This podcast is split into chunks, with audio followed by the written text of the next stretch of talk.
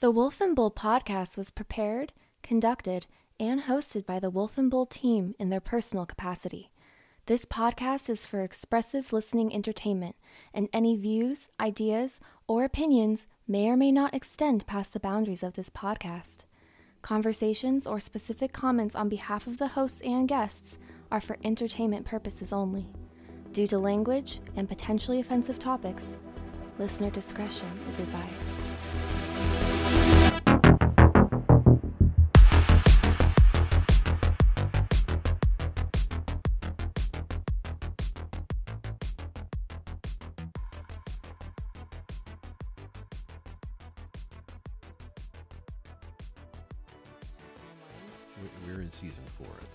Oh, we're in season one. I've never been so... It is a great show. Well, I know that I'm like, what did they come out in 2005? So I'm like 16. Jesus, math is hard. No, I know I'm like 12, 10 years behind. And that's how I like to do most things in my life. I like to really start out late. Like Apple phones, came into existence. What, 2007? Was that 2006, 2007? Was that when it was? Around that time. Yeah, and now I'm finally on board with the iPhone Pro. It took a long time. And it's the iPhone really hasn't changed. I mean, there's some of the inner workings and the OS and everything has changed over the last few years. But the phone itself, they've concentrated more, have you noticed, on pixels and colors and a variety of colors and camera more than anything else, it seems to me. Well, I just know that now I'm better than everybody, just because I have an iPhone Pro 13 Max. I said that a second ago. And you never thought you were better than everybody before? I thought you always thought you were better. Yeah, Samsung kept me grounded with their child labor. Right. As opposed to Apple. Well, yeah. They got middle of the road labor there. Let's not pretend they're all not guilty. Yeah, so not guilty. So how's everybody doing? We're kind of in the middle of May. It's a weird. Things keep getting weirder and weirder. Yeah, well, they've been weird for a long time. Weird is now the new normal, is it not? If it wasn't weird, wouldn't that be weird? So isn't that anti-weird? I don't think I can imagine a world where it's not weird anymore. Where I wake up every morning and something stupid has happened. Does that mean we're in the upside down? No, no. Well, down. Yeah, that show was good. The Demogorgon is coming. That show was good for a month. Yeah, it's like so many shows out there today. They start with these wild premises. I'm feeling a little new. Lost is a great example. Yeah. It's like, oh, this is new. This is weird. This. Oh my God, why are they using numbers? What is the DARPA thing? What is all this? A smoke monster. Oh my God, there's smoke monster. And everybody's like, oh. And then what happens is the writers go, "Oh, we didn't think that was going to be too successful. What do we do now?" Listen, have have you watched Lost anytime recently? Have you watched an episode? Not since it was on. I do. I almost said your name. I almost broke a sacred rule. Right. The law. Hard to find out. We sacrifice animals prior to this podcast. So early 2020 pandemic times, I did rewatch all of Lost. The entire, what is it? I think it's 6 seasons. Moment of silence for Baewolf's depression. Yeah, but the last couple of seasons were rough, man. It still is, it's got that magical quality to it. The last, it gets pretty rough. However, the first 3 seasons, I think, are so good. But the reason I thought of that was because you brought up Smoke Monster. Mm-hmm. And the Smoke Monster CGI is so bad. Yeah, well, whenever I think of Smoke Monster, I think of Hunter Biden. But anyway, hey everyone, welcome to the Wolf and Bull podcast, episode 46. We are 4 episodes. 4 episodes away from episode 50. Actually 5. Got to count because this is 46. Oh, yeah, you're damn right. Damn it! I got to start all over again. Welcome to episode 45. I'm just kidding. So before we jump into episode 46, just a quick reminder: if you like what you hear and you think that the Wolf and Bull family should grow, I like to refer to us as a cult or maybe Congress. Just give us a like, a follow on Instagram, and if you're feeling really nice, a 5-star rating on Apple Podcasts and Spotify. Also, massive announcement: we are now a part of Bezos family. You got to pause. Jeff Bezos. We're part of his family. He's indoctrinated us in. Blue Yonder? Yes. Are we in Blue Yonder? He's indoctrinated us into his massive evil organization. Elon will never come aboard if you announce this. Elon and Bezos are friends. They're sleeping buddies. Whatever that means. But they like when you say Blue Yonder, were you referring to Blue Origin? Don't they like to compare rockets? Yeah, is what Blue Yonder? Yes, they do.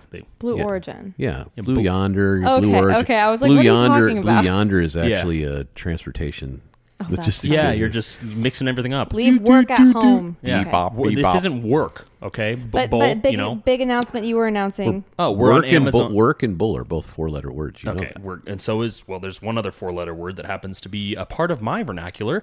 But yeah, huge. That's the four-letter word. But we're now on Amazon Music and Audible. Making moves. Making moves. We're on Audible now. So, yay. Thank you again for tuning in. Insert cheering. I'm not going to do that. That's too much. There we go. That's good. Snaps, yeah. But yeah, thanks for tuning in, and hopefully you enjoy the episode. Can you imagine being in downtown New York at a little coffee shop? Oh, that's my dream. Little music playing in the background. In Brooklyn Heights somebody with their hat on sideways and a wild outfit. Listen, and another... talking their poetry out loud, and you're going... What is this, 1972? In another universe, people do that. I'm there right now. I'm sitting, I'm drinking my cappuccino. I've got my hat on. Yeah, I'm writing poetry in a Brooklyn Heights studio apartment with a brick wall. That is... Well, you'd leave the studio apartment and immediately afterward go down to the courthouse and protest some major cultural event that's being talked about right now. New York culture, baby. Oh, yeah. Yeah, so should I hop into the monologue? Should we go into the monologue? Hop on into the monologue. Do what you need to do. Do what. Gotta set the mood. Do what feels good to you. Use your emotions to guide you. I'm gonna take a sip of my hard kombucha while we wait for you to monologue. Okay, and I'll have a sip of this. When you drink things with skulls on them, you got to start to worry. Is that an IPA? It's an IPA. It's an IPA. It's an IPA. Well, I'm jumping in. Welcome to America. The land of the free, the land of the proud, the land of opportunity. So much opportunity that you can start a business serving the community. You can be an accomplished business owner, a politician, a police officer, and even an OnlyFans ambassador. Life is swell until it isn't. The more you succeed, the less you seem to enjoy your life. Sunny days transition into gloomy evenings, and you begin to question why. Why am I not enough? Why does everyone seem happy on social media, and my experience isn't the same? I make at least $500,000 a month being a successful OnlyFans foot ambassador. Did I make the wrong choice? My Gucci slides aren't slidey enough. My smiles aren't smiley enough, and my happiness isn't happy enough. What is going on? May I propose to you that maybe you've lost the plot. You're chasing the rat, and the race isn't long enough. You, me, and everyone around us has become a commodity in the game of life. And as Ralph Waldo Emerson said, the purpose of life is not to be happy. It is to be useful, to be honorable, to be compassionate, to have it make some difference that you have lived and lived well. Wow, I'm getting really good at this. You know what? Next. Though? Ralph Waldo. Damn, I suck. Problem is, Ralph Waldo spent way too much time on his pond. Smoking weed. He spent a lot of time in the forest, didn't he? In the forest. And what's his famous book? Oh, that's Thoreau. Yeah, you're thinking of Thoreau. Yeah. Or we could go on Golden Pond, and that's, what was the Blue Yonder. Yes, exactly. Yeah. Right. Yeah, so, as ethereal as that may seem, and I know my monologues and really all my ideas are very unique and ethereal, just like everyone else's. I think the reason why many of us are feeling unhappy has to do with the fact that we don't really see others, and by proxy, we don't see ourselves as valuable. And I'm not only speaking mainly to myself, my low self-esteem is just so low, but I'm speaking... Honestly, I think I'm speaking to a lot of people in this area. They don't really think about this. You seem like a wolf with his tail between his legs, sulking off into the forest. Yeah. That's what it sounds like. And you know what? It's interesting. You said the commodity in the game of life. Mm-hmm. And, of course, my view went, well, I was thinking, okay, what's the commodity in the game of life? You collect things, little pieces and this and that. But you also, remember the main commodity in the game of life? You had a car, and what was the goal of that little car? To fill it up with children. Little commodities, little pink and blue children. You get so excited. Those were your commodities. Twins at the end, like you're adopting twins. Oh my God. Pretty far in the game. But of course, that game of life, when you got all those children, they cost you a little bit, but ultimately they made you more. Yeah. That was the life lesson of life. What were the two retirement homes? Shady Acres. Shady Acres and Millionaire Estates. And now you win the game of life if you get at least 5 from Planned Parenthood. Or the don't. I was going to say the other place to retire to is Single Wide over on Or you just never retire now. Yeah, you just work. You know what? I got to tell you, I see that all the time now, and I always all I think about is what is their story. You'll go through a drive-through, or you'll go into a a store and there's a greeter or somebody's taking your order at the drive-through, and you look over at them and it's a blue hair, you know, it's somebody that's 75 years old taking your order. Yeah. And you're like, oh my God. You call them blue hairs? That's what you call them, blue hairs. I call them Q-tips. Yeah, he does call them Q-tips. That makes way more sense. Blue hair, I immediately thought of a young 21-year-old who works in San Francisco. Some of us, you can't call a Q-tip. Yeah, that would imply there's something growing off there. Yeah. Other ears. Oh. Bulls don't have hair. Or it's all flattened and glistening, as we've just been romping right, through the China shop. There's a huge influx. Well, first of all, there was a huge influx of people who retired in the past 2 years.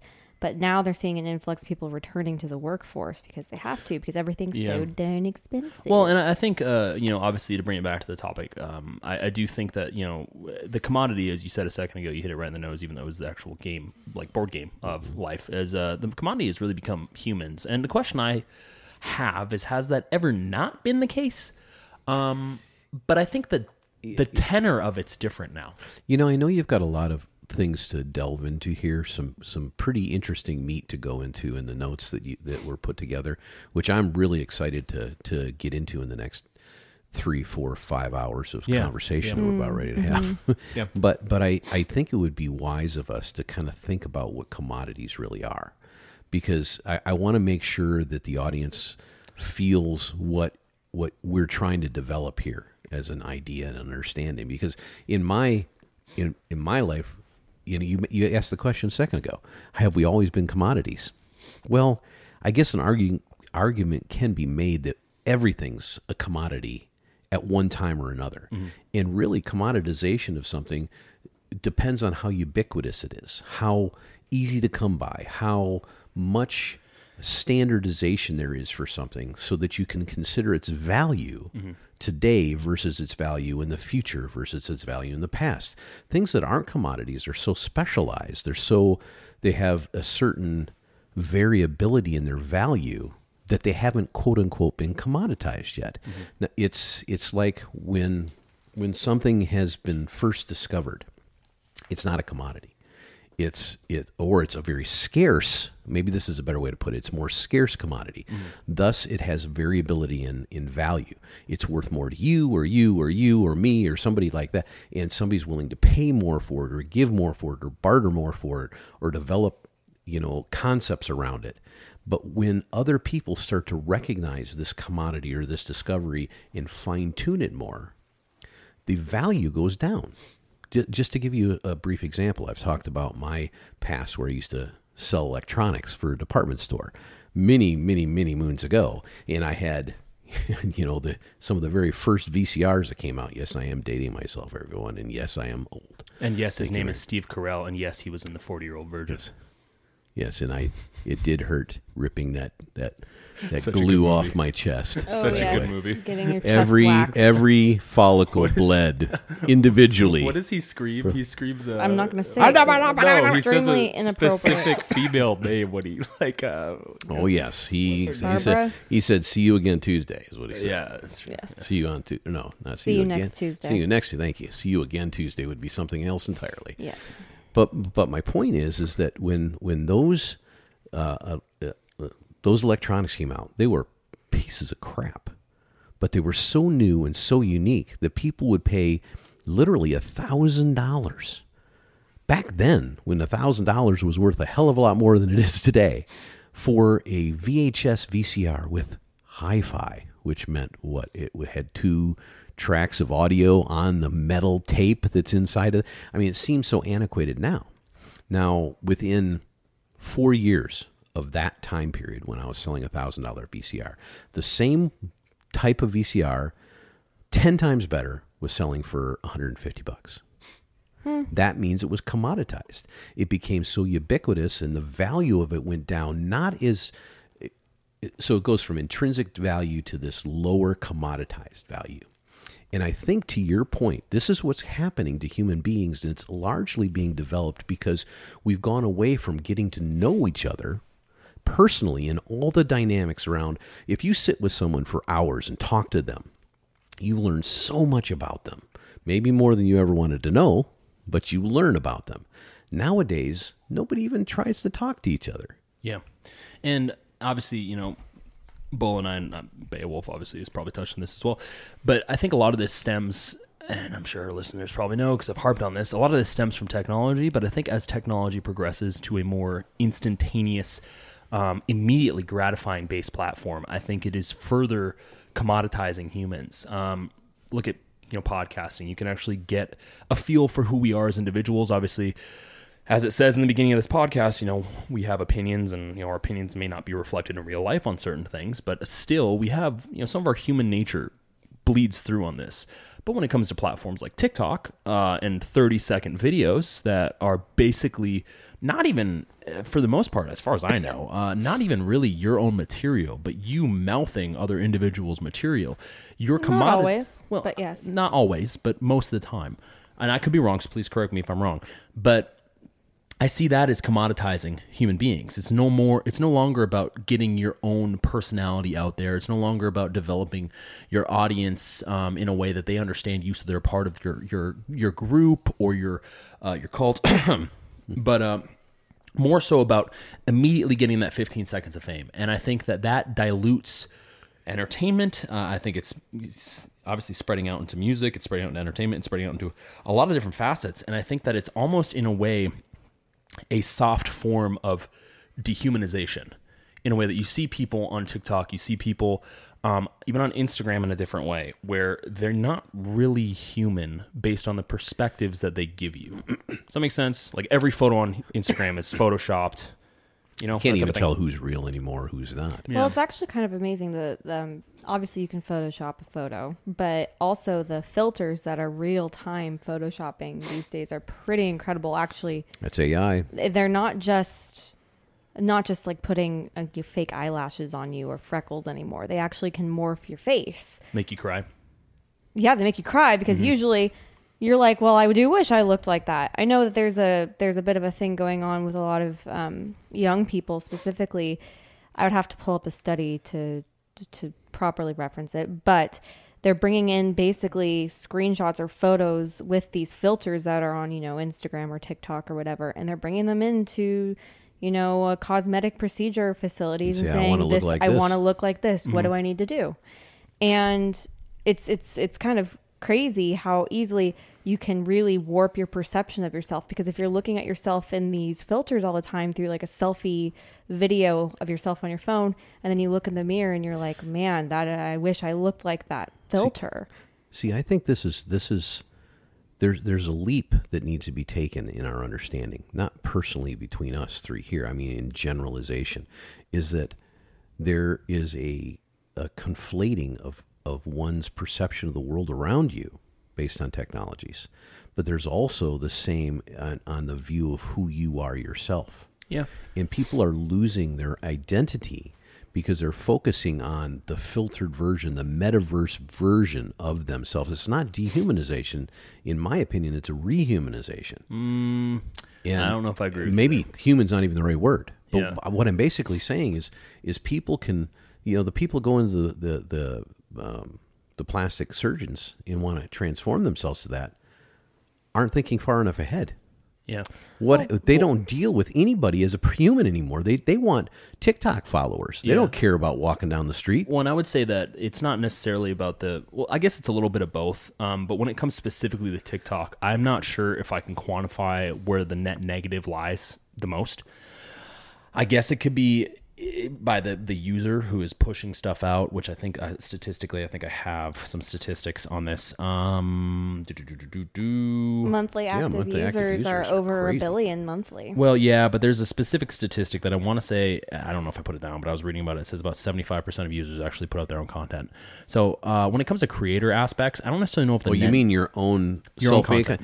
So the rest of them, there's a creator like us creating a podcast, right? And then there's a user that doesn't doesn't create and just utilizes. And then there's a mix of both, a creator who watches users. So are you talking about the people that just reiterate? Yes. Yeah, so right now I'm talking about the creator. So I don't know if the net negative lies necessarily with the creator, but it could create like an echo chamber in which, say, for example, I create a video of myself lip syncing because I want to get famous and I want to get that 16 seconds of fame, specifically in relation to being, you know, what is it? That's one more second than you're allowed. Or, like featured. Specifically featured. If you're talking about TikTok, I think it's featured. I think I'll be frank. I don't currently use TikTok, so I only know what I know from third parties. Yeah. But I mean, I had a TikTok. Well, I think I still have the account, but I don't have it on my phone anymore. I had it very briefly in early 2020. Well, so I guess my point in saying this is you're a creator and you're creating stuff because you want to get famous, right? So the net negative lies there because you're creating the perspective of I need to do these 30-second videos because my attempt is to be famous, to be featured, to be showcased on the main page so people could see me and click on me.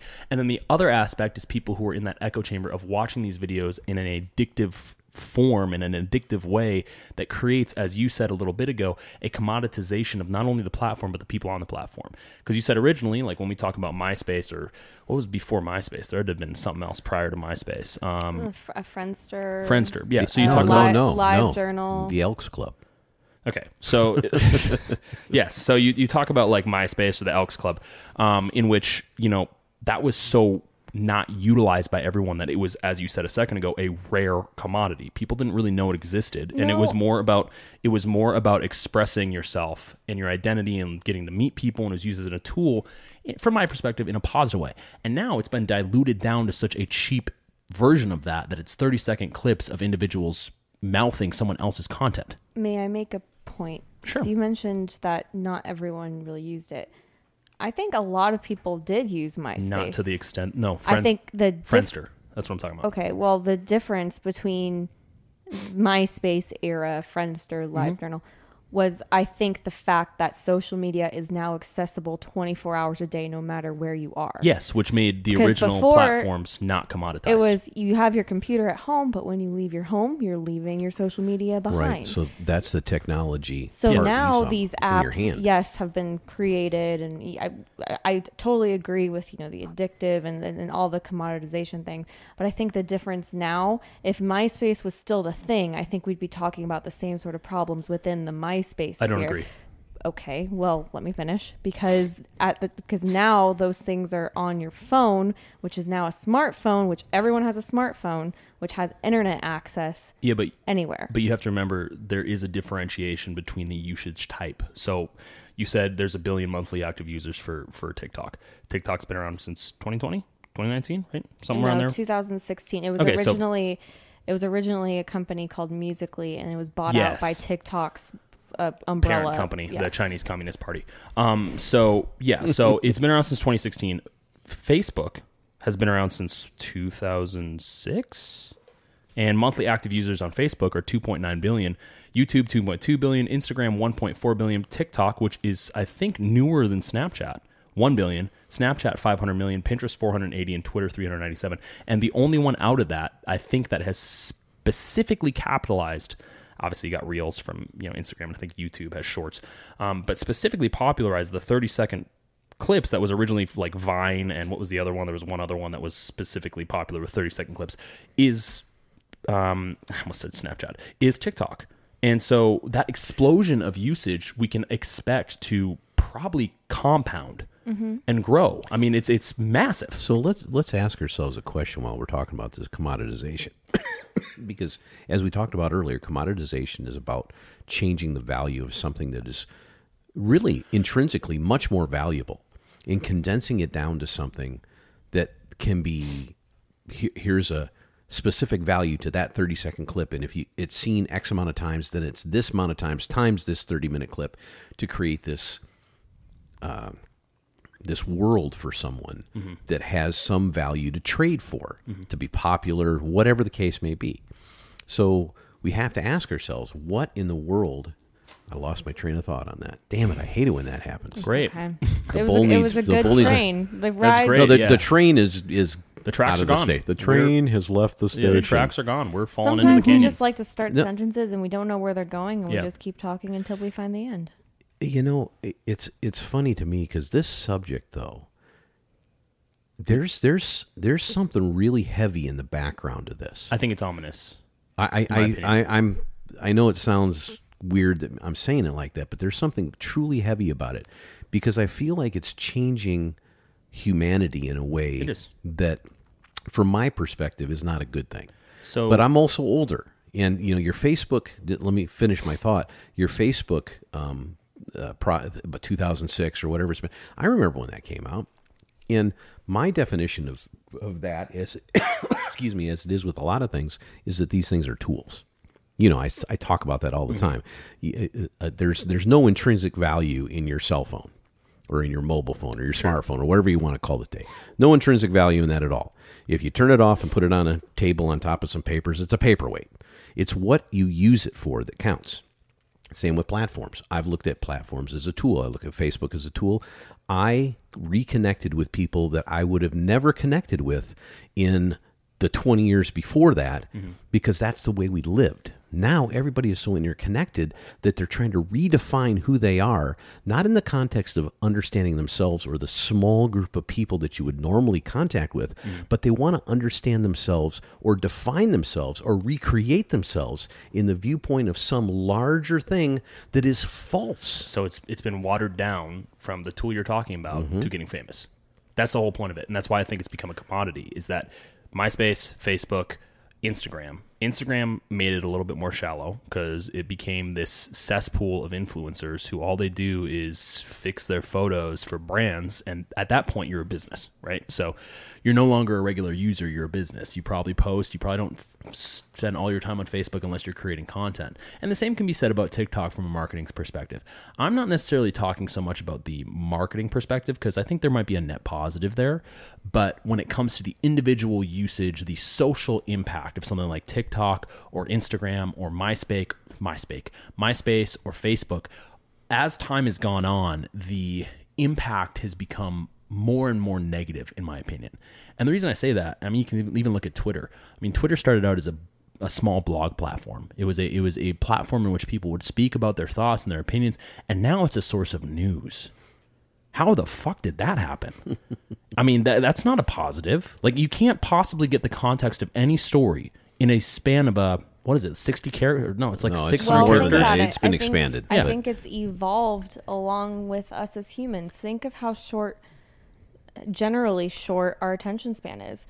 So if you can get what you need to say, at least generally, or at least what you want to say across in 180 characters or less, is that how it is? Something like that.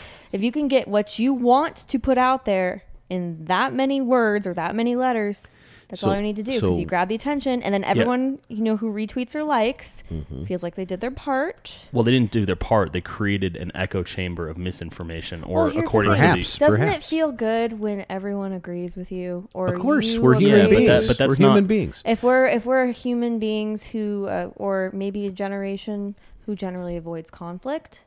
Yeah, but again, that points to the instant gratification nature of this, which I think is a net negative. I don't think it's actually, let me backpedal a second. I don't even think it's generational. I think every generation has a self-gratifying sort of nature in different ways. I don't think anyone wants to be so self-sacrificing in the sense of like not having something they're selfish about. But I think you're conflating a few things. I think I understand your point, and I'm sure that that's the case broad, like ad infinitum with humanity. Yes, I'm sure that's the case. Like, humans are very selfish creatures. We are very selfish creatures. Okay. Like you're 100% correct about that. I think the problem here is I'm not necessarily criticizing the self-interest that humans inherently have. I'm criticizing the type of self-interest. So say 60 years ago, 70 years ago, you want to talk to someone about themselves, all you got to do is meet them face-to-face. But in that moment of meeting them face-to-face, you'll learn more about them. Today, you have a 30-second clip of some fucking nobody that you never will meet that is somebody that, to you, from your perspective as a user utilizing TikTok, doesn't exist. And you have to come across as an NPC. You have to make so many leaps of faith or leaps of understanding to fill in the gaps. And the human mind is amazing. Mm-hmm. We will create a full-blown person out of a 30-second caricature of them. Yeah. And that's what that's what you're talking about. Commoditization is a very good word for today's subject. But the one thing I forgot about earlier when I had my, brain freeze there was the idea around the 30-second clips. Sure. Okay, there's always been this thing about getting your information out in a short period of time. There have been studies done forever, from teaching classes that you got about 28 minutes with a student before they lose attention. Well, you have to do visual this versus audio in this. In modern America, But there's a lot of that. But now, in politics, I was talking about getting your thing out in a certain number of bites, right? But the question I have on these platforms is what produced this limited version of it. Let me have a follow-up question on this. What produced this limited version of expounding yourself? I think initially it was probably the fact that databases only had a limited amount of capabilities to retain information. What do you mean about that? What, if I want to, whether it's on TikTok or Facebook or whatever, if I want to get my personality out on the internet mm-hmm. to you who don't know me, how am I going to do that? I've got 30 seconds to do it. How am I going to do that? I'm not going to say, hello, my name is Bull. Yeah, I am very, sure. So you've got to be dynamic. You've got to be eye-catching. You've got to do these certain things. But I believe the reason it was so short to begin with was not because that was intended to commoditize. I think it was the technology started in a position that had to limit what you did, just like email was limited. I don't think it had to. I think it was created specifically for that, for addictive purposes.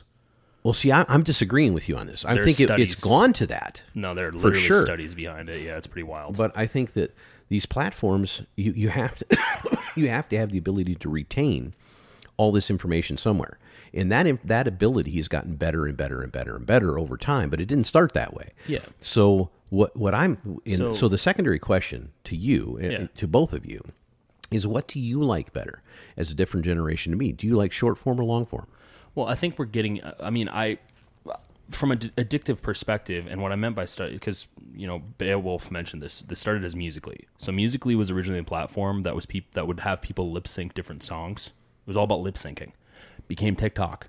Chinese Communist Party, I can't remember the name of the company that's tied to them, but they bought it, and I'm not being facetious. That is actually what happened. Is it Huawei or somebody? No, there's a specific name. I can't remember the backing company. But anyway, it started out as a lip-syncing platform for children, and now it's become a lip-syncing platform still for children mostly, but also for adults, in which they utilize... It's owned by ByteDance. ByteDance. So they utilize different sound bites to create something. So you'll see, like... teenage girls singing to different songs. There's different trends. You'll see a bunch of people doing comedy with different vocal aspects that are not their own. So my whole point is, when I mean commoditization, you're utilizing someone else's product that's been purchased or trademarked or copyrighted by ByteDance to create something that is inherently not your own, in an attempt to try and get views and likes and whatever is associated with that specific platform to be featured on the main page, right? So... It's not really even creating anything for yourself. It's not creating an identity. It's creating an echo of an original identity. It's like me mouthing a but bit. It's still making the people believe they're creating an identity. No, because it says who the soundbite is from. You can utilize it. So it's more in my... Yeah, but if you get popularity, if you have 1 million people viewing you... How do you create an identity from someone else's stuff? From your own viewpoint. You can't have your own viewpoint if... You get my point? I'm saying if I study you, Wolf, sure, and repeat everything you say... Uh-huh. But I do it in a crazy manner that gets people to watch me, and I get 1 million views because of that. They now know me. No, because it's still featuring. They know me. It still shows who that original soundbite's from. It doesn't matter. They have no idea who the wolf is. I think you're confusing this, because my point is not in the sense. I get what you're saying, and I agree. Like, from a child's perspective, my point is wow. No. Wait a sec. Let me rephrase. From a children using the app, they would see that and be like, oh, this is someone's thing. From an adult, if I see someone using a bit from Kevin Hart and I hear Kevin Hart's voice, I know that's Kevin Hart speaking, and it's someone mouthing Kevin Hart. You get my point? You're not reading from a script. It's not your voice. It's your face saying Kevin Hart's bit, his voice, a video. It's commoditizing something that isn't inherently yours in an attempt to make you famous. For a product that isn't even yours. Okay, let me qualify this a little better. Yeah. I don't know who the comedian is. a Mexican-American comedian from the accent. Okay. Funny thing about marrying a good guy versus a bad guy. And sure. The woman... This is very oddly specific. Well, I could almost repeat it. I've seen it so many times on Reels. Yeah. And I'm not a big platform guy at all. But for whatever reason, I've watched this comedy so many times that it comes up. I don't have any idea. But here's my point. I have no idea who it is. Yeah. But I watch people doing this, these couples doing this little lip-syncing thing over this audio, and some of them are better than others. And the ones that are better get more likes, they get more looks, they get more shares, they get more everything. Mm. So they're the ones that are redefining their own human, their own personality is being redefined by something that is outside of their own process. You see what I'm saying? I get what you're saying. This feedback loop you're talking about is creating. It's like putting layers on top of these people that aren't real. Yeah, but it's also like, I mean, there's a reason why trademark and copyright exists. Obviously, it's to keep good ideas from people who are original. I mean, that's really, in my opinion, what it comes down to at the end of the day when you got companies that keep like copyright on Mickey Mouse for thousands of years, right? Mm-hmm. So my whole point in saying this is when you have that type of stuff going on and then you have a company that says, well, if we let people utilize that information, as long as they source our material and they utilize the sound bites that we provide them, yes, they're creating an identity to themselves and maybe to the people that don't know the product or the thing that they're using. But at the end of the day, past all that, they're creating an identity from something that was already created. Right. And the people that the original creator, to your point earlier, is looking at going, hey, it's exposure. It's free advertising. Which I think I'm going to take it all the time. Terribly malicious. Well, could be, it can be, but it's also word of mouth. I mean, it's word of mouth through a platform. Yeah, but there's nothing more powerful than that. Sure, but again, I guess my point is maybe a little bit more to use Mark Zuckerberg's term, a little bit more meta than that, because it's like if you take someone who, like Jackson Pollock, right? His painting is so basic; it's just a bunch of blobs on a canvas, right? Almost every single one of his paintings, you know, it's a Jackson Pollock when you see it. But you also wouldn't know you wouldn't be able to tell or distinguish between it if a company decided to mass produce that, whether it's original, unless you're a professional, right? So there's a difference. There's a reason why the value of the original Jackson Pollock is so high compared to the knockoff, because the value, as you said, is rare. The commodity is rare. Mm-hmm. But when you have a bunch of human beings being knockoffs of something else, not only does it totally destroy the creative process, because let's be frank, there is no talent associated with TikTok.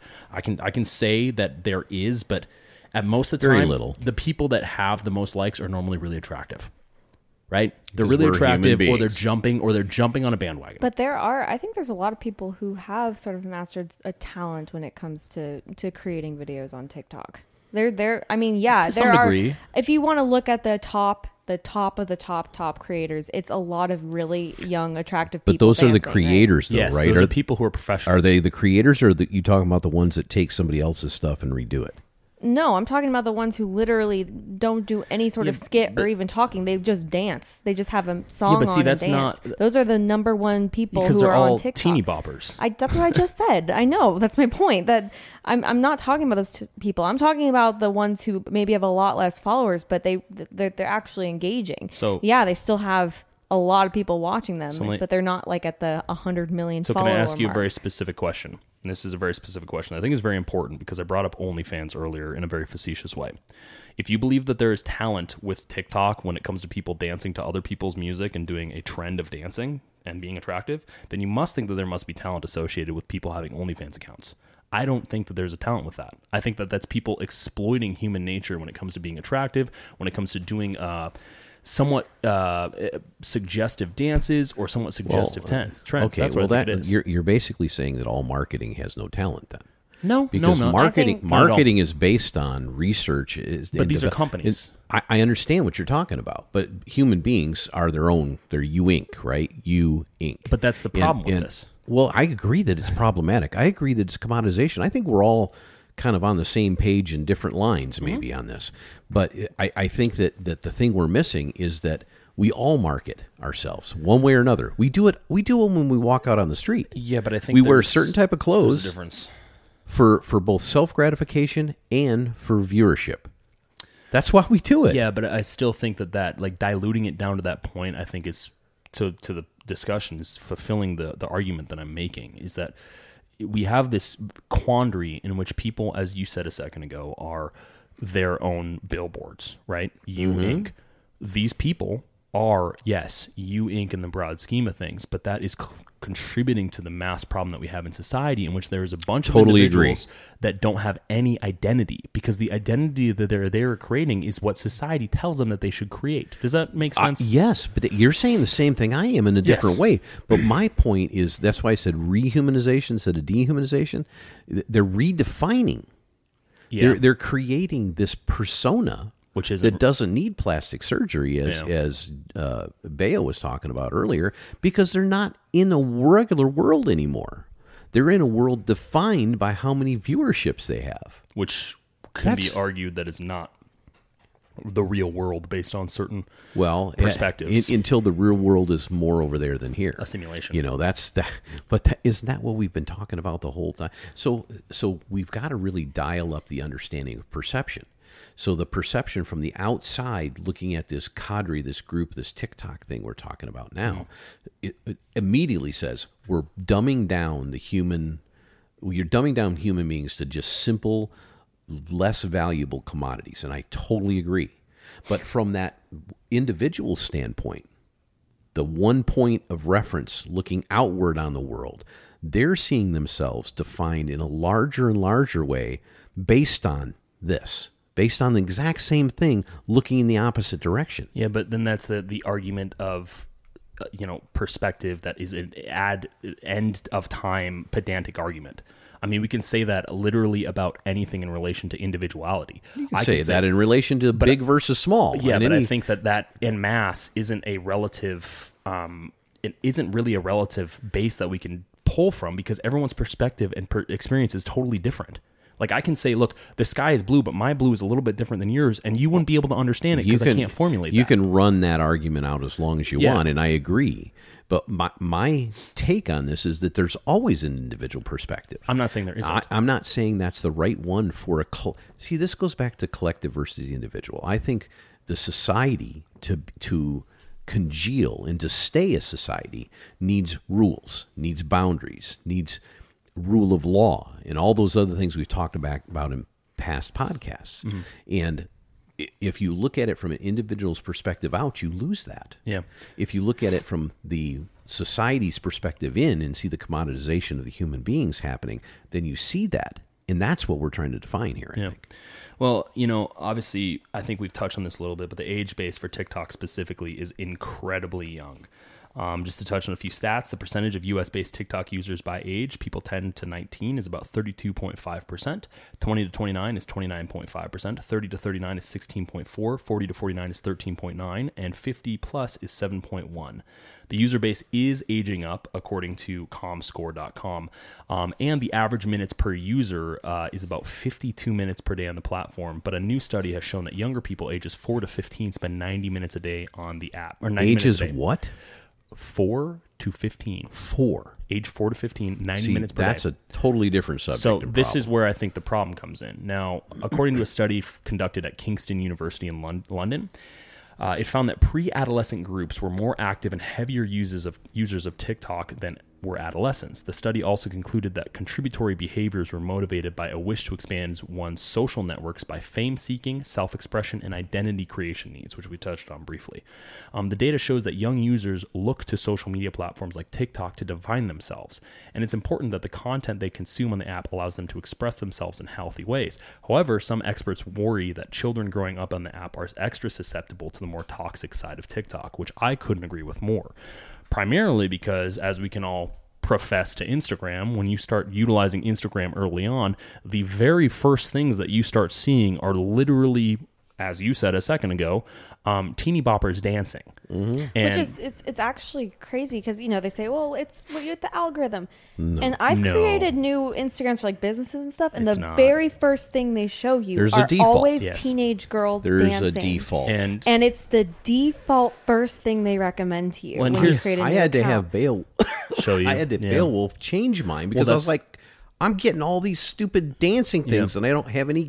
And I've explained to him. I'm like the ones that of waterfalls in now Europe that you like. I'm getting comedy things that I mentioned. I'm getting waterfalls. And now he sends me Switzerland Alps videos. I'm like, oh, good, we got your algorithm fixed for you. Why do you think I send you stupid comedy ones?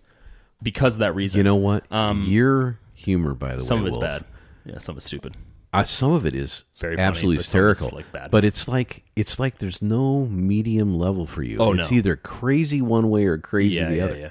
Well, and this is what I was getting at earlier. TikTok is a recommendation first platform. That's what I was trying to find. It wasn't a recommendation. First? What does that mean? So it requires little thought, as in, so a bunch of people see something, they like it, and then the algorithm recognizes that this is popular. Well, so that plays into the teeny boppers dancing, because obviously I think that what tells you is the teeny boppers dancing is a default, because there's a lot of people watching it. Well, here's the thing, it's also keeping track on if you click on their profile or how long you stay watching certain videos. Yes.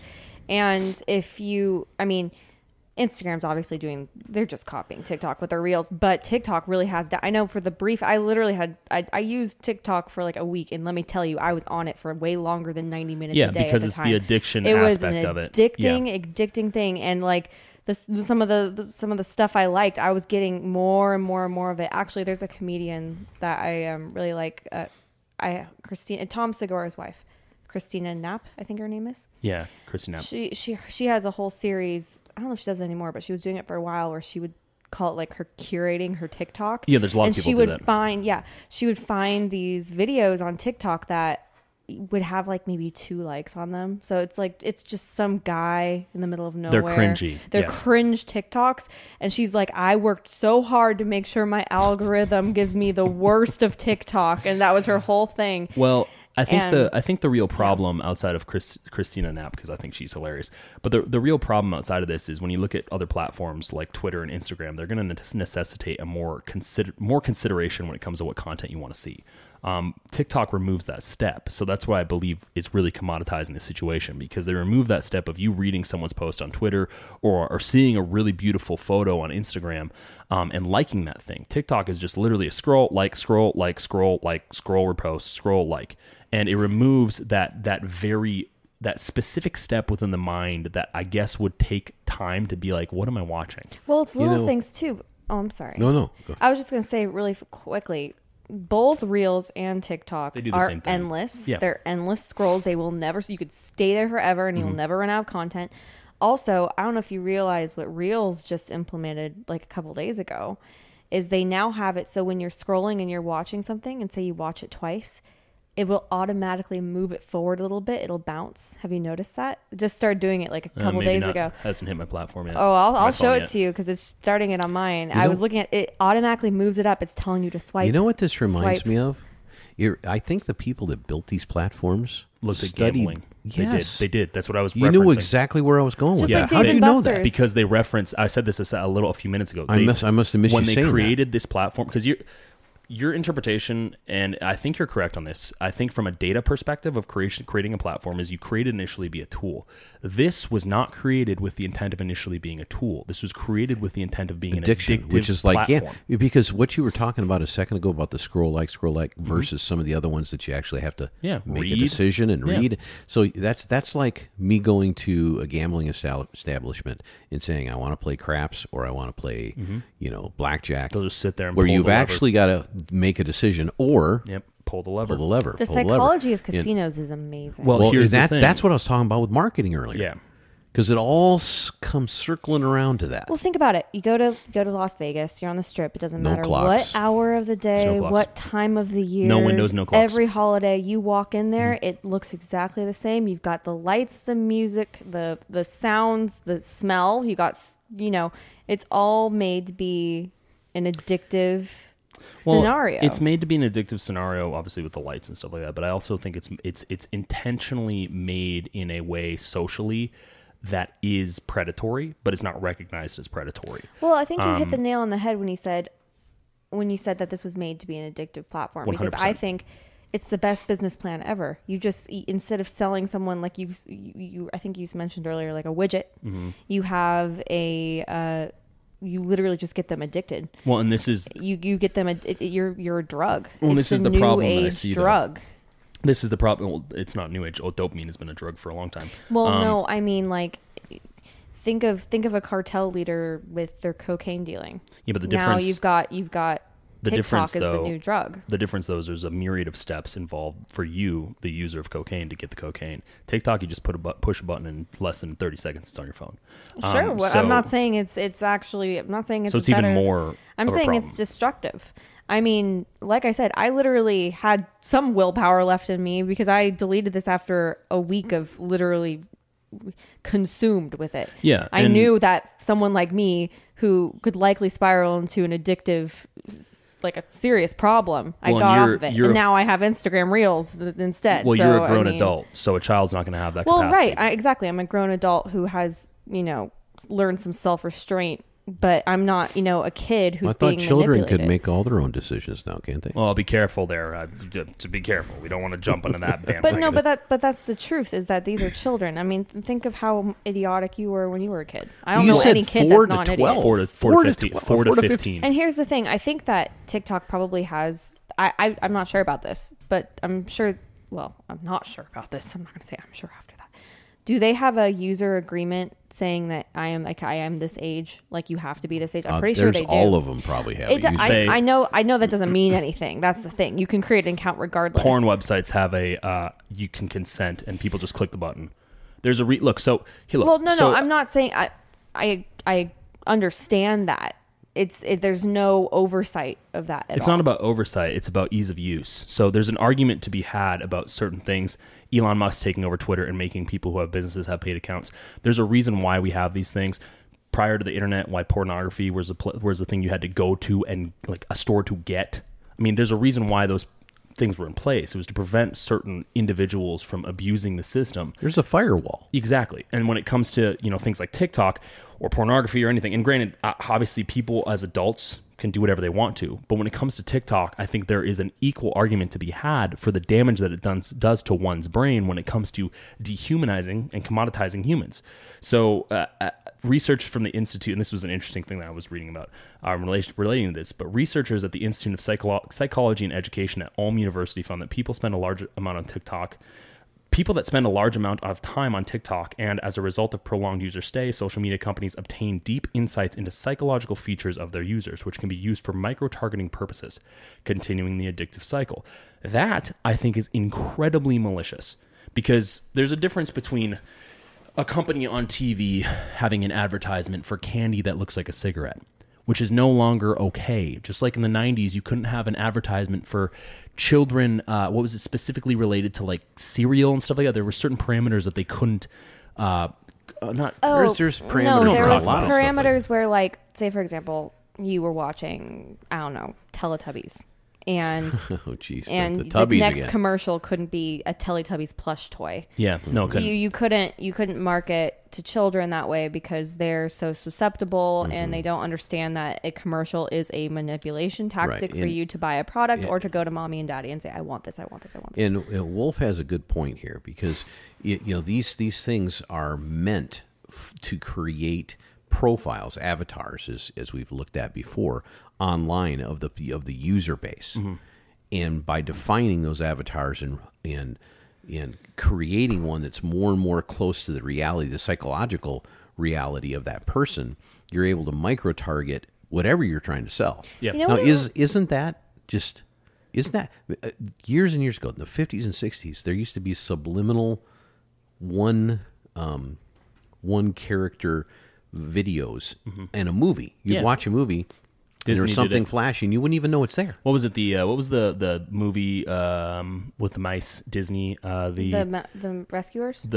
Cinderella. Not the Rescuers. Was it the Rescuers? It was something. Are you talking about the one where they had a naked lady shot in the background? Yeah, in Disney movie. I think the real problem, and we talk about dopamine, and we talk about these 30-second clips, is that it's commercializing human beings. Well, is what it's doing. It's creating a very commercialized image of someone, utilizing someone else's material in a way that dehumanizes them from a social media perspective, because it doesn't allow people to ever really understand who they are behind the screen, which on a positive note is good, because it allows people some level of, I guess, privacy per se, I guess, if we didn't bring in the psychological advertisements and manipulation on par by the companies.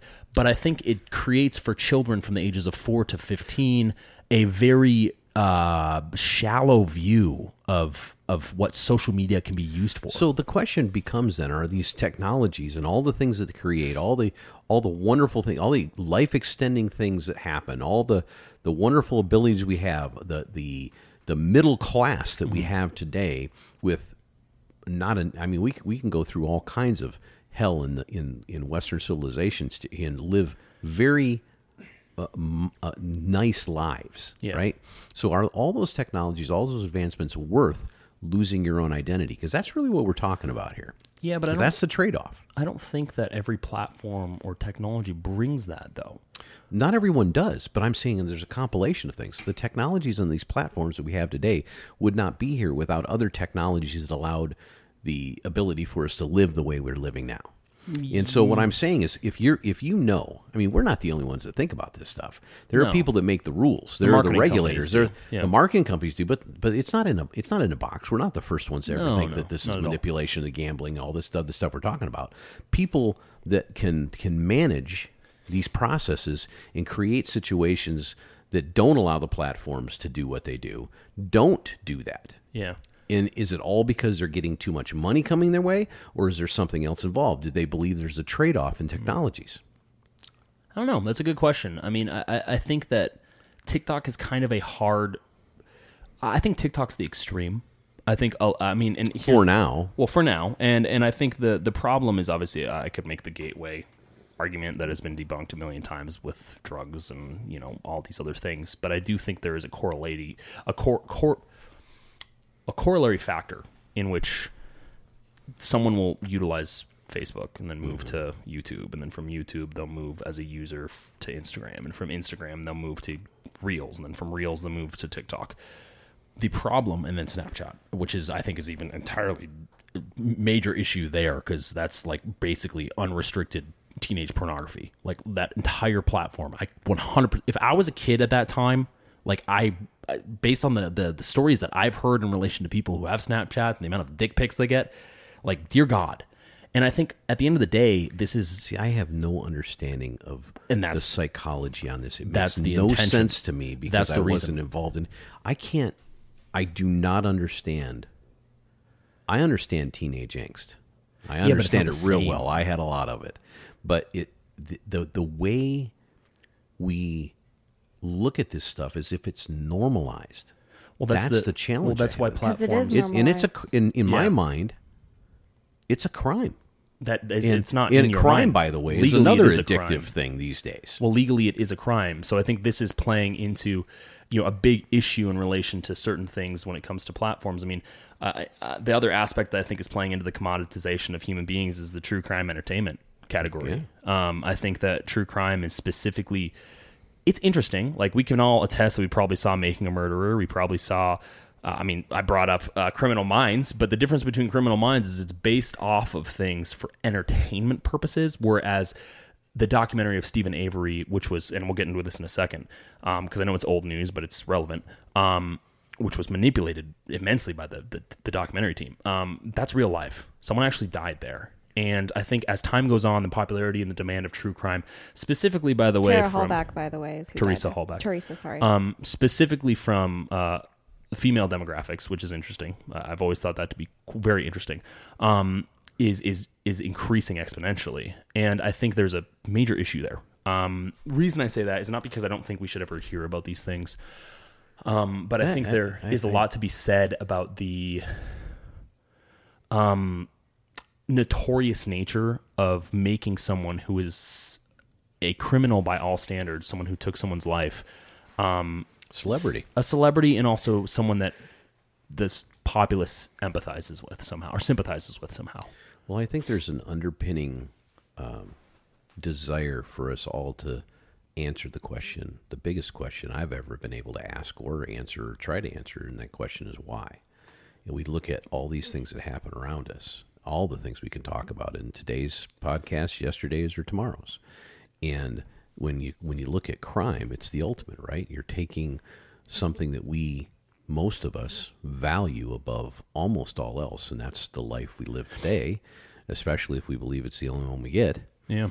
And we say that's been taken from somebody for reasons we can't really define.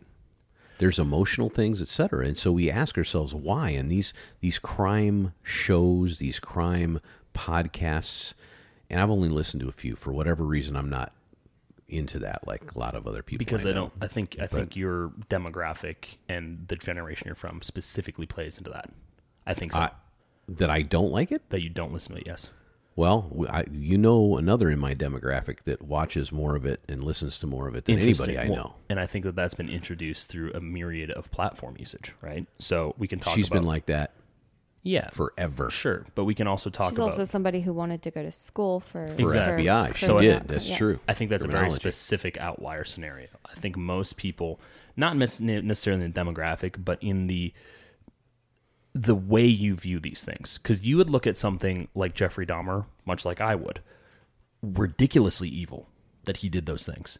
Terrible tragedy that he did those things. And a lot of documentaries, I think, are phrased early on, maybe had been framed in such a way where they try to dive into the psychological aspects of it, but not in a way that is now the popular way of doing things, of almost deifying these individuals.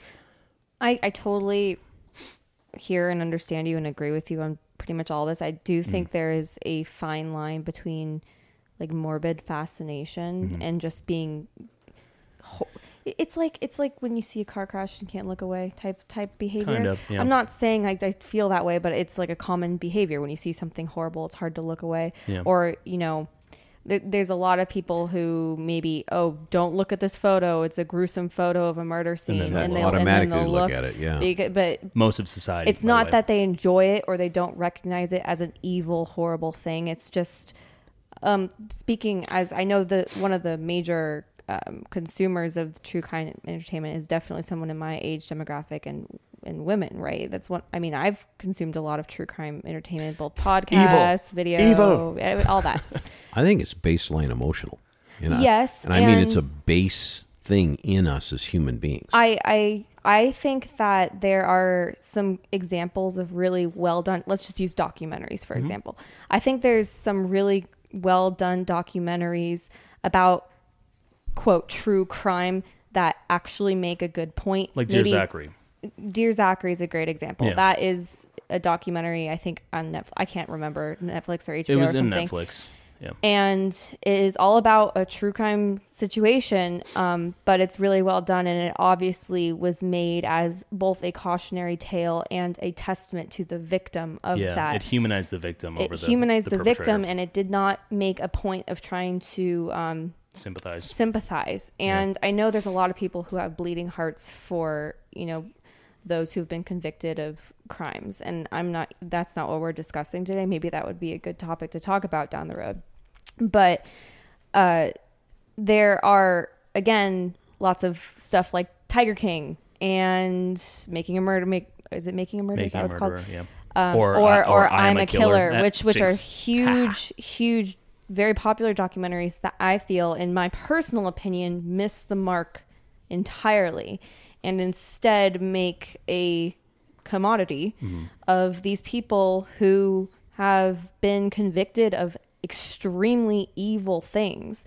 And you have to think, a lot of these victims of these crimes have family and friends who are very much alive and well aware of what's going on. Yeah. And, you know, sometimes you hear about people who reach out to the family and they're like, the family approved. I'm like, you reached out to every single person who was... a friend or family member of that victim, every single person, and they all got together and unanimously said, yes, you can make a big Netflix poster and just talk about, you know, them getting their head sliced off by some random psycho person. It's like that meme that, and her face was cut off and her nose was cut off. Right, and again, like, I'm not someone who's saying you can't ever consume true crime stuff, because I personally do. So in your opinion, does those kind of things... do more to give you an understanding of the psychology of both victim and perpetrator, or do they dehumanize and diminish life? Well, I think it depends. Really. It really depends on whoever's making what. from a personal standpoint, I heard this point the other day, and I know Wolf didn't, I don't know if he quite agreed with it, but it felt, I agreed with it personally, maybe just as a woman who's usually in more vulnerable situations. What do you mean? I identify.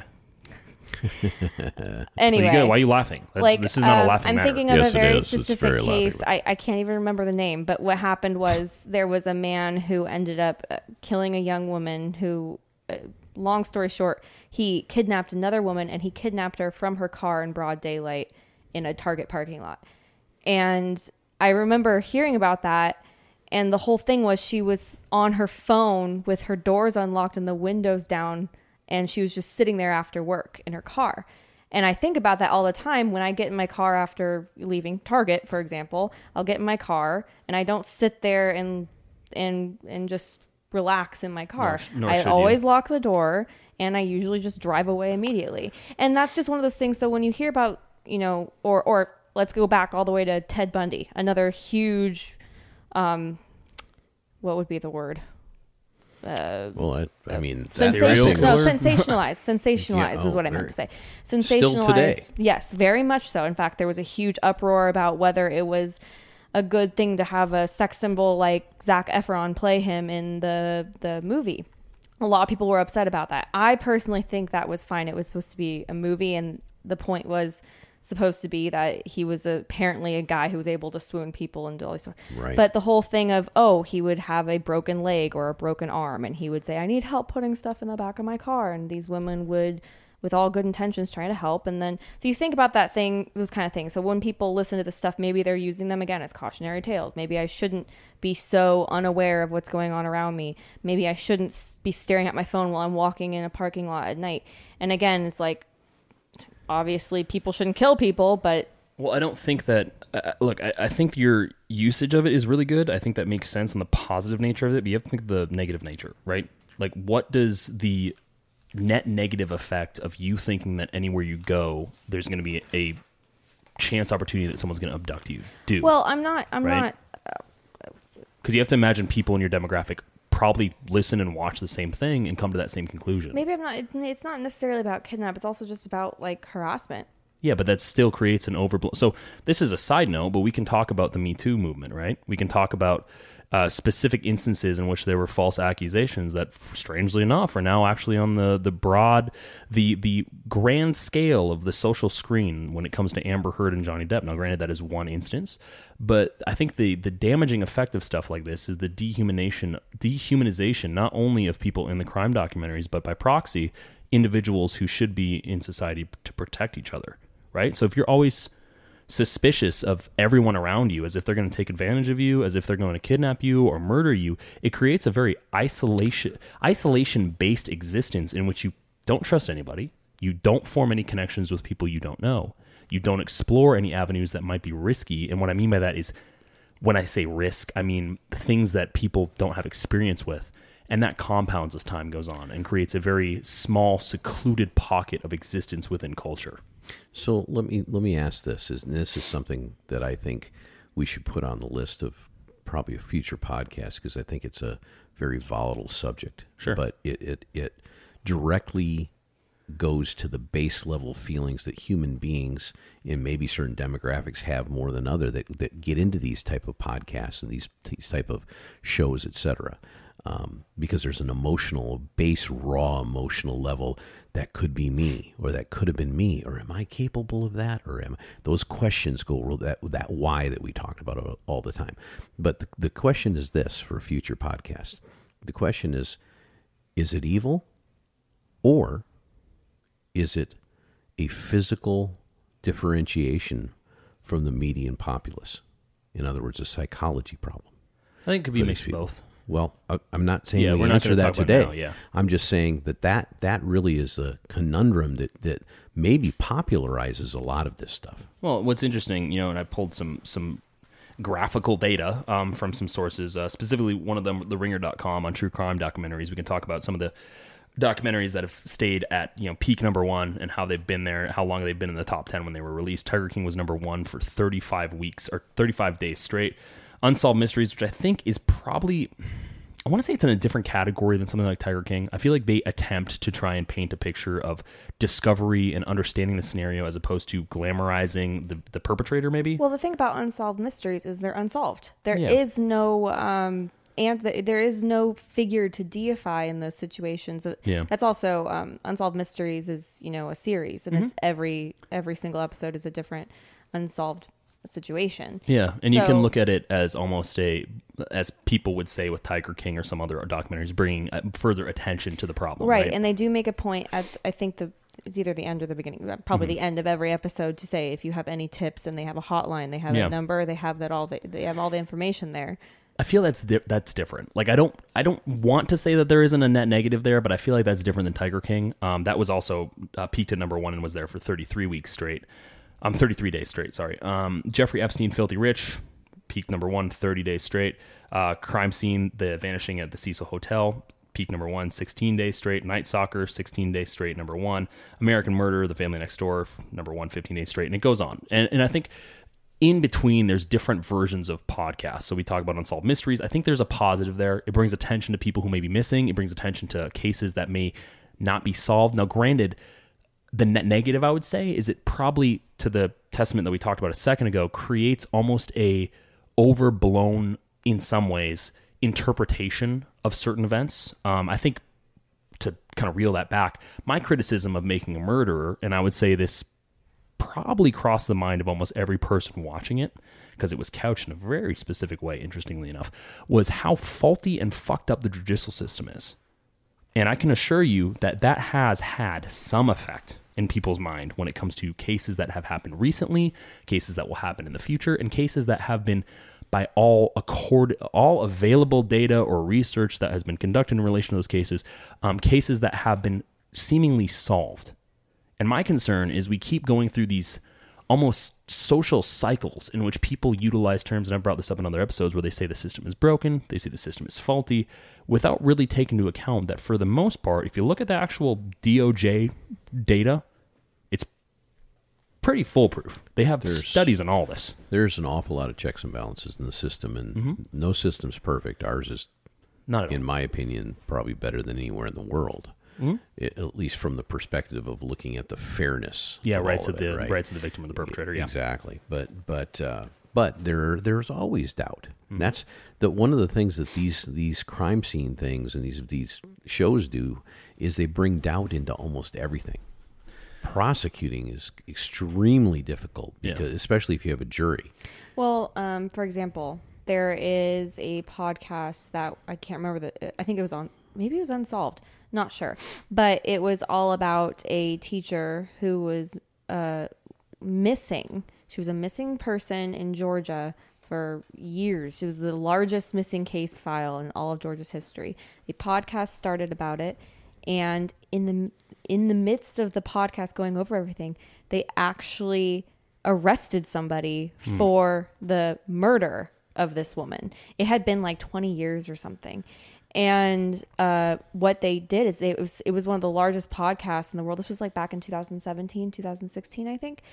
And it ended up being a situation where they had to put a gag order on the entire thing. The podcast itself? No, not the podcast. The Georgia Bureau of Investigation, the GBI. There you go.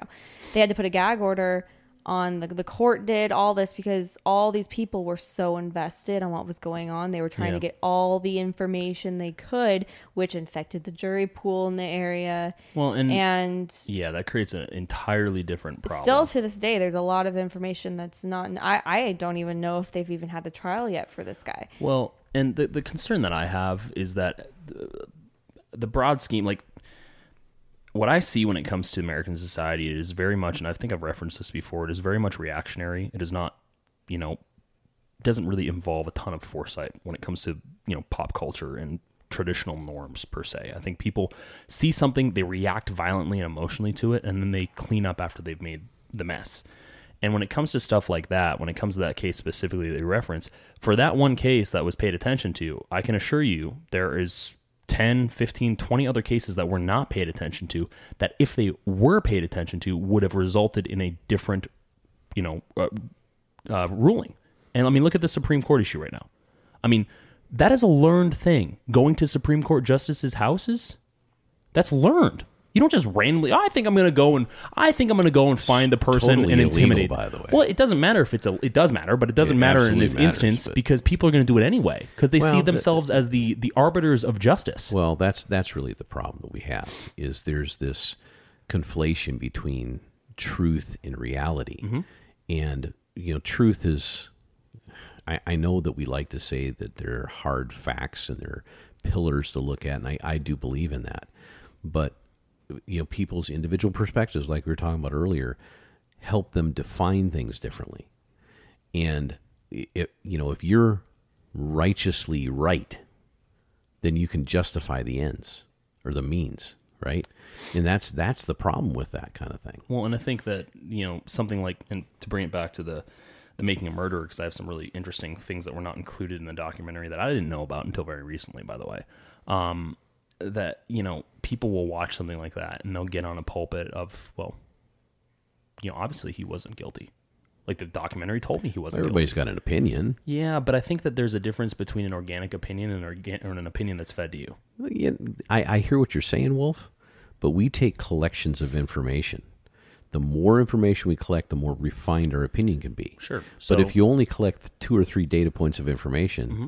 then you make your opinion based on those. Well, and is it fed to you, or is that just your lack of being able to focus in on the decision? Well, you're removing the agency of that individual. I mean, no, the agency is the same. It's still the same person. If I gave you 2 bits of information, said these are the only 2 about whatever this subject is, mm-hmm. you make your conclusion on what you believe, and you tell the world what your conclusion is. Yeah, but there's. And I said, oh, by the way, there's 32 more differential opinions on that same thing, and then you read all of those and listen to all of those, your opinion's going to change. Sure, and I'm not saying that it doesn't. I'm saying that the agency of the individual is that they should be able to go and explore those ideas before making a very absolutist statement. But that goes back to your statement in the very original monologue that you have. People's bite-sized attention spans, or maybe Baewolf, you said this, the bite-sized attention spans and the platforms we use, they're not looking for that. They're looking for pizzazz. They're looking for short. That doesn't omit responsibility and civic duty. But it does. No, it doesn't. If you redefine what's right and wrong, if you redefine what's acceptable, then it does. Yeah, but then we have to go down this rabbit hole of everything is constantly redefined, so the individual has no responsibility, and thus they should be not held responsible for anything. Well, I hear what you're saying. I'm not saying they shouldn't. I'm saying this is what's happening. Yeah, and the only reason it's happening is because the I can see where they're coming from argument is now popularized. That's all over the place. It's being used with the Supreme Court issue. It was used with George Floyd. It was used with the January 6th riots. It was used with the BLM riots. I mean, it was used for all these things specifically because the people in power realize that if you give someone that excuse, they're going to take it. Mm-hmm. It doesn't mean that it's right.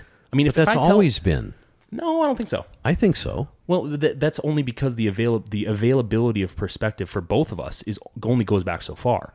I don't think that has always been the case. Maybe not in the sense that, maybe I should rephrase this. I agree that it's probably been the case, but I don't think it's been as broad and available as it is today. Okay, well, I will agree with that. And that goes back to what we're talking about with the platforms. Because there's an expansiveness. There's a commoditization for language. There's a commoditization for ideas. And those bring down the commoditization of the people to define them within little tiny boxes of understanding. But I still think that they're purely because my viewpoint exists and I'm not so unique that I'm the only person that holds this viewpoint, as you said a second ago. I do believe that there is a large subset of society that mm-hmm. agrees with the position I'm taking in the sense that those options may be available, but we won't take them for a greater good. Well, you guys did Hot Beyond George, right? Yeah, yeah. George Washington. And he had his 13 virtues, and mm-hmm. or no, that's Ben. That was Benjamin. That was Franklin. Ben, but he had Benny G. Benny G. had that, but Washington had a. I don't think it was called a book of virtues, but he had an actual book that came out that basically was live your life this way. And there was a defined, very small book that he wrote. Oh, it was Benjamin Franklin. No, Washington did one too. Really? Well, yes, he did. You'll look it up. And I'm surprised you didn't mention that. You know, you watch, I'll be wrong. But anyway, my point is at that time period, people had to take their own personal agency and go out and decide how to be in life by drawing in that information and formulating their opinion over time, but with lots of information. And most people were subsisting. That's it. Yeah, because the medium was different at the time. Not only the medium, but the subsistence was. Yeah. Back to what we were talking about with technologies, nobody had an air conditioner. Nobody was comfortable at all. Even the ones like Washington that were. If you've ever been in Mount Vernon, you know he had to duck his head every time he went from the bedroom down to the kitchen because the house was built in such a way that it should have accommodated a 5'8" person, not a 6'2" person or whatever he was. 6'2". And so even the most known person in the entire world at the time, probably at the time would have been considered the absolute rock star of any country in the world that was looking at that and saying, wow, we can do it too. Yeah. Hmm. He had to have a certain education level, a certain ability to go out and understand things, to formulate those opinions, and most people didn't at all.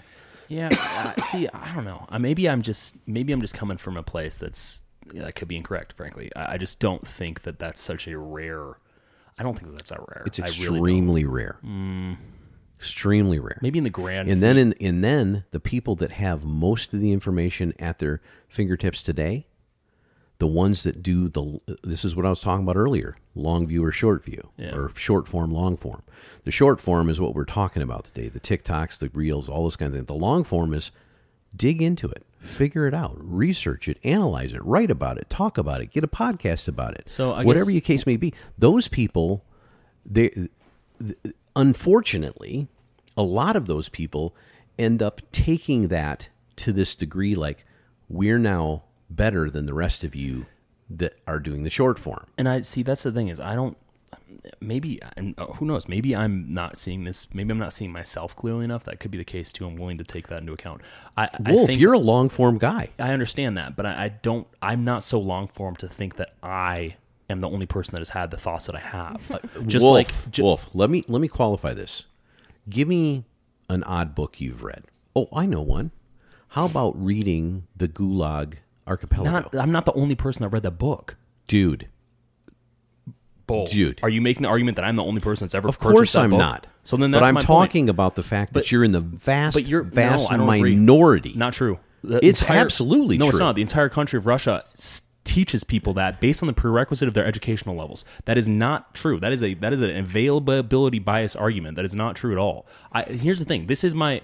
Look, I'm disagreeing with you purely because I don't believe that humanity is that degraded to the point where people would rather not read a book that teaches them something as opposed to watching 30-second clips. I don't think that's true. I don't think it's true. You're disagreeing with me because you're a long-form guy and you've read a lot. And there's a lot of long-form people. America, there's a ton of long-form people. So, but I'm talking about the percentage. I'm talking about percentages. We're talking about billions of people on these platforms. Billions of people on these platforms. There's billions of people in the world.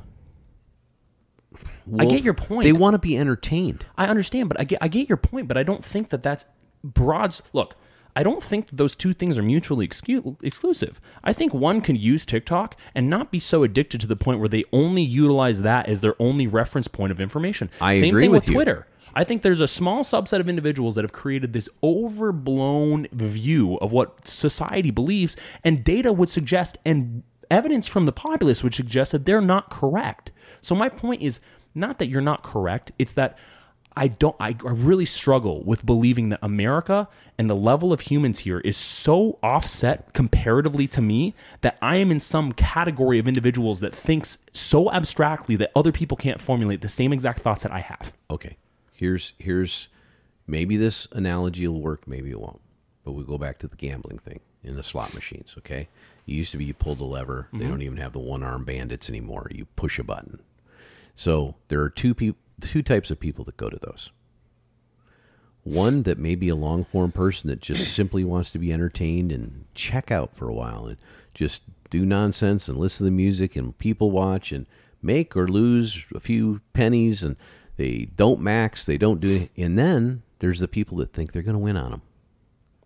Those are two entirely different people. And the people that they think are going to win on them is what they make those games for. They don't make them for the other guy. They make them for the ones that think they're going to win on it. And the ones that are going to win on it, You know why they make them for them? Because there's more of them. And it's the same thing we're talking about with these platforms.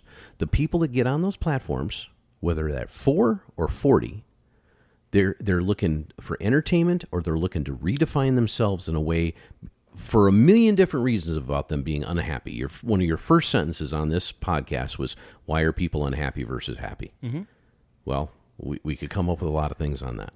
But I'm just saying that I'm not even sure where I'm going with this entire conversation at this point, but my whole thing that I keep going back to is, as individuals, if we want to exceed our lowest expectations, then we need to learn to go long form, not short. And I think that you're correct. I'm not disagreeing. My passion outburst there was not with you. It was more or more or less with my perspective of how I see humanity. I mean, I'd like to think that we have the ability to overcome things, and diluting individuals down to the two variations that you just did for me is a great analogy. But at the end of the day, everything is more gray than that to me. Of course it is. And I'm just trying to make a point. You know, and I think your point was great. I don't think that it was incorrect. I just think that, I don't know, I really struggle internally with some individuals can't conceptualize the same things that we talk about, because then what is that predicated off of? Genetics? I didn't say they couldn't. I'm not saying you do. I'm not saying you said that. I'm not saying they can't. I'm saying they don't. There's a big difference. Part of that is the ignorance is bliss kind of thing, right? People that either don't want to learn more, or have decided that they're here and their life is full enough with subsistence and all the complexities of life around them that these things. I mean, come on, think about the streaming services. Mm-hmm. Why do you think most people have streaming services? Is it to learn from documentaries? No, it's to be entertained. Yeah. It's to check out, man. It's to check out. It's to watch somebody else's problems and live their life through somebody else's issues. Yeah. It's why the crime stories are so involved, because you're living through somebody else vicariously, either the victim or the perpetrator, and you're trying to understand them from the context of your own humanity. Yeah. Well, to speak about just briefly to touch on the pieces about, you know, Making a Murderer and the things that the documentary left out. You know, I think this is obviously we're coming to the end of the podcast, and Bull and I are obviously disagreeing on this because I think we're talking about the same thing, but we're seeing it through different lenses. But for example, when it comes to Making a Murderer, you know, obviously the documentary, it never touched on leg irons and handcuffs that were found in Stephen Avery's and Brendan Dassey's house. It never talked about how Avery and his GF did not have a great relationship. It never talked about how the car key that was unearthed in Avery's residence had DNA from his sweat on it, or that Avery's blood was also found in Halbach's vehicle.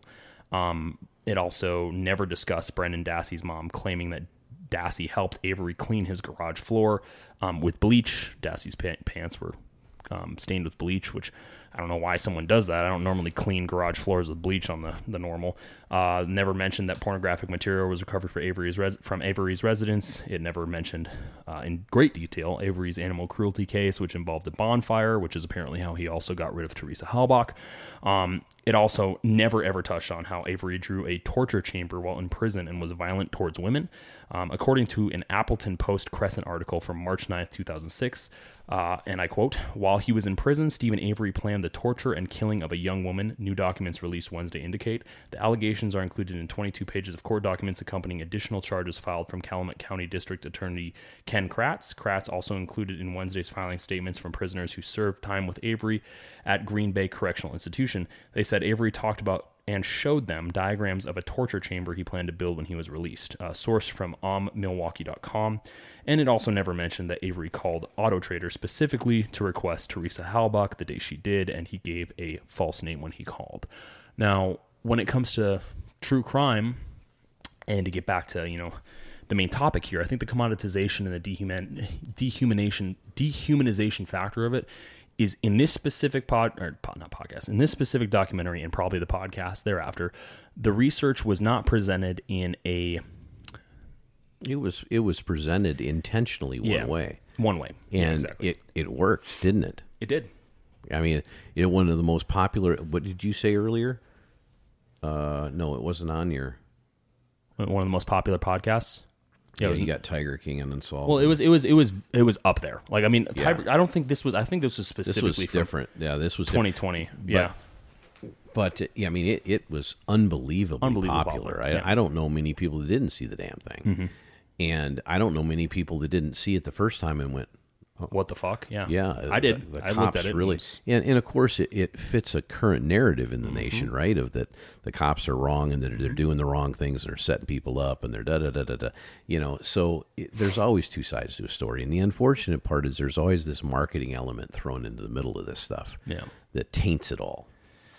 Yeah, and I think you make a really good point. And I think the real problem is that obviously there are plenty of other examples out there, many of which they're found in politics and cultural movements, to further paint an image of commodity in relation to human life. You know, monolith references to certain demographics, ignoring biological truth for political reasons, manipulating individuals for collective gain, etc. These are all examples of how people can take advantage of this type of commoditization of humanity. Rather than understanding the person across the table from you, these individuals are thinking about how they can manipulate them in such a way to get them to do what they want. The point that I really wanted to touch on is that, simply the more that they treat each other as interesting doodads or NPCs, like the more we do that to each other, the less likely it is that society will coalesce for a greater good. We're not going to be able to come together as a team. We're not going to be able to become greater than we already are because of these problems, purely due to pedantic and irrational reasons. Like, we shouldn't really give a shit about a lot of this stuff because a lot of this stuff is surface level. It doesn't really matter. The person beneath all these arguments is what matters. We don't have to agree on everything. And, obviously I do think that we should at a very minimum recognize that we are currently the way we're currently operating is just not simply going to work. It's just not going to work long term. Like, we cannot as a society and as a world continue to operate the way we are working when it comes to looking at other people as not similar to you, as not having the same ideas or capacity to have the same ideas as you. And I think the best way to wrap this up is to bring back the old quote format. This is from Leo Bascaglia. He is also known as Dr. Love, an American author. Dr. Love.